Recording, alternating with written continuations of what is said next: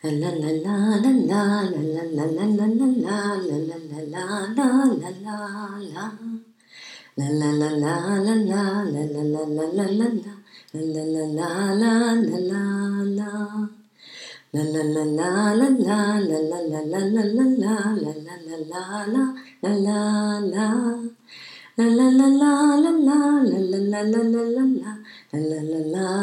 la la Hallihallo, ihr Lieben. Ich wünsche euch wieder einen wunder wunderschönen Tag.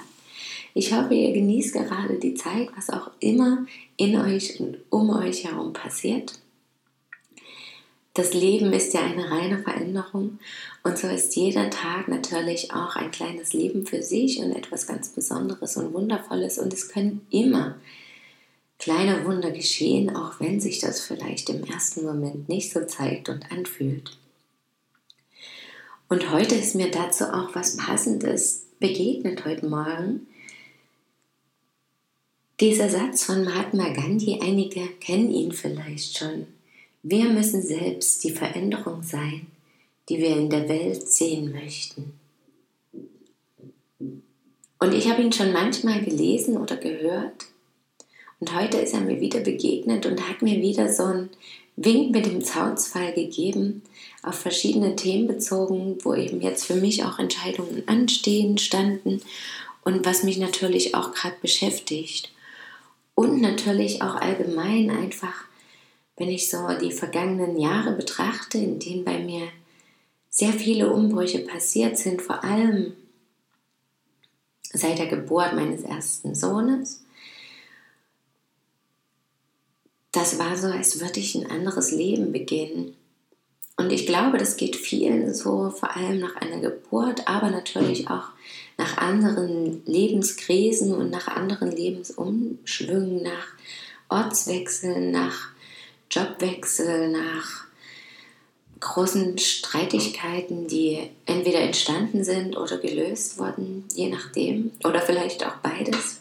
Große Umbrüche können auf jeden Fall an verschiedensten Stellen entstehen und es kann danach ein sehr langer Prozess auch losgelöst werden, wo eben viel geändert wird, Ansichten sich ändern, Verhaltensweisen sich ändern und hier und da Neues zur Trage tritt, aber eben auch an vielen Stellen Altes, was eben in uns schlummert, was vielleicht während der Kindheit und Jugend oder auch noch viel länger später unterdrückt wurde und sich vielleicht was aufgesetzt wurde, was eigentlich gar nicht zu mir selber so gehört, sondern angenommen wurde, um im Außen mit leben oder sogar überleben zu können, je nachdem natürlich, was vorgefallen ist auch.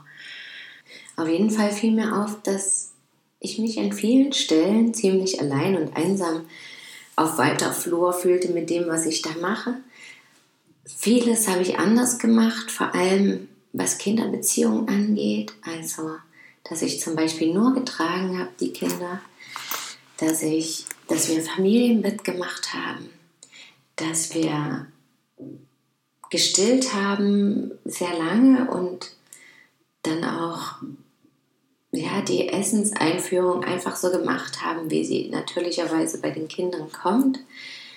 Es gibt da natürlich auch Bezeichnungen mittlerweile dafür, dieses Baby-Led-Weaning oder was auch immer schon mal davon gehört wurde.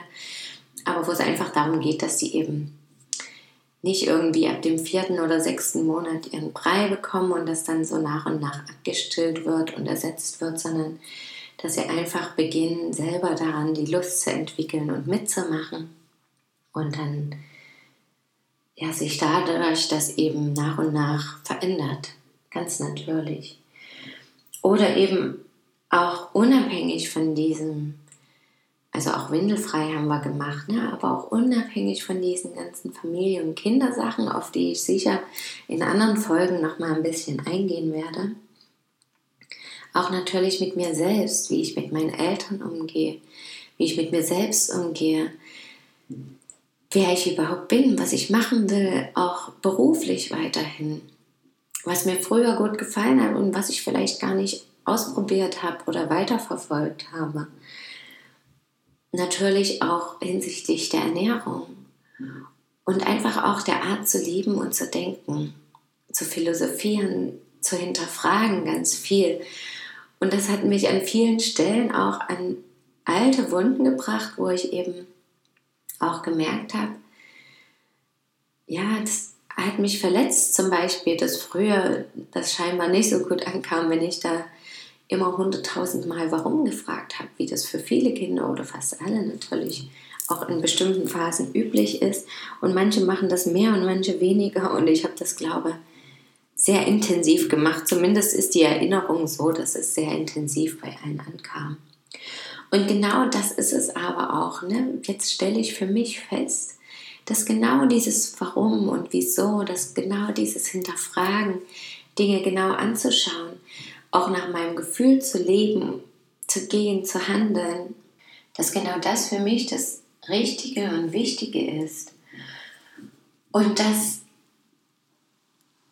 auch diese Erkenntnis, dass wir letztendlich eben allein und einsam sind. Also dass jeder, und damit meine ich, wir sind alle eins, alle gemeinsam, alle miteinander verbunden und eine große Gesamtheit der Menschen und auch so eine Gemeinschaft mit den Menschen, die uns umgeben. Aber dennoch sind wir ja individuell einzigartig und jeder geht seinen ganz eigenen Weg. Und deswegen ist es gar nicht so absurd, sich allein und einsam auf seinem Weg zu fühlen, weil er ist eben ja teilweise auch einsam. Und manchmal läuft eben jemand mit.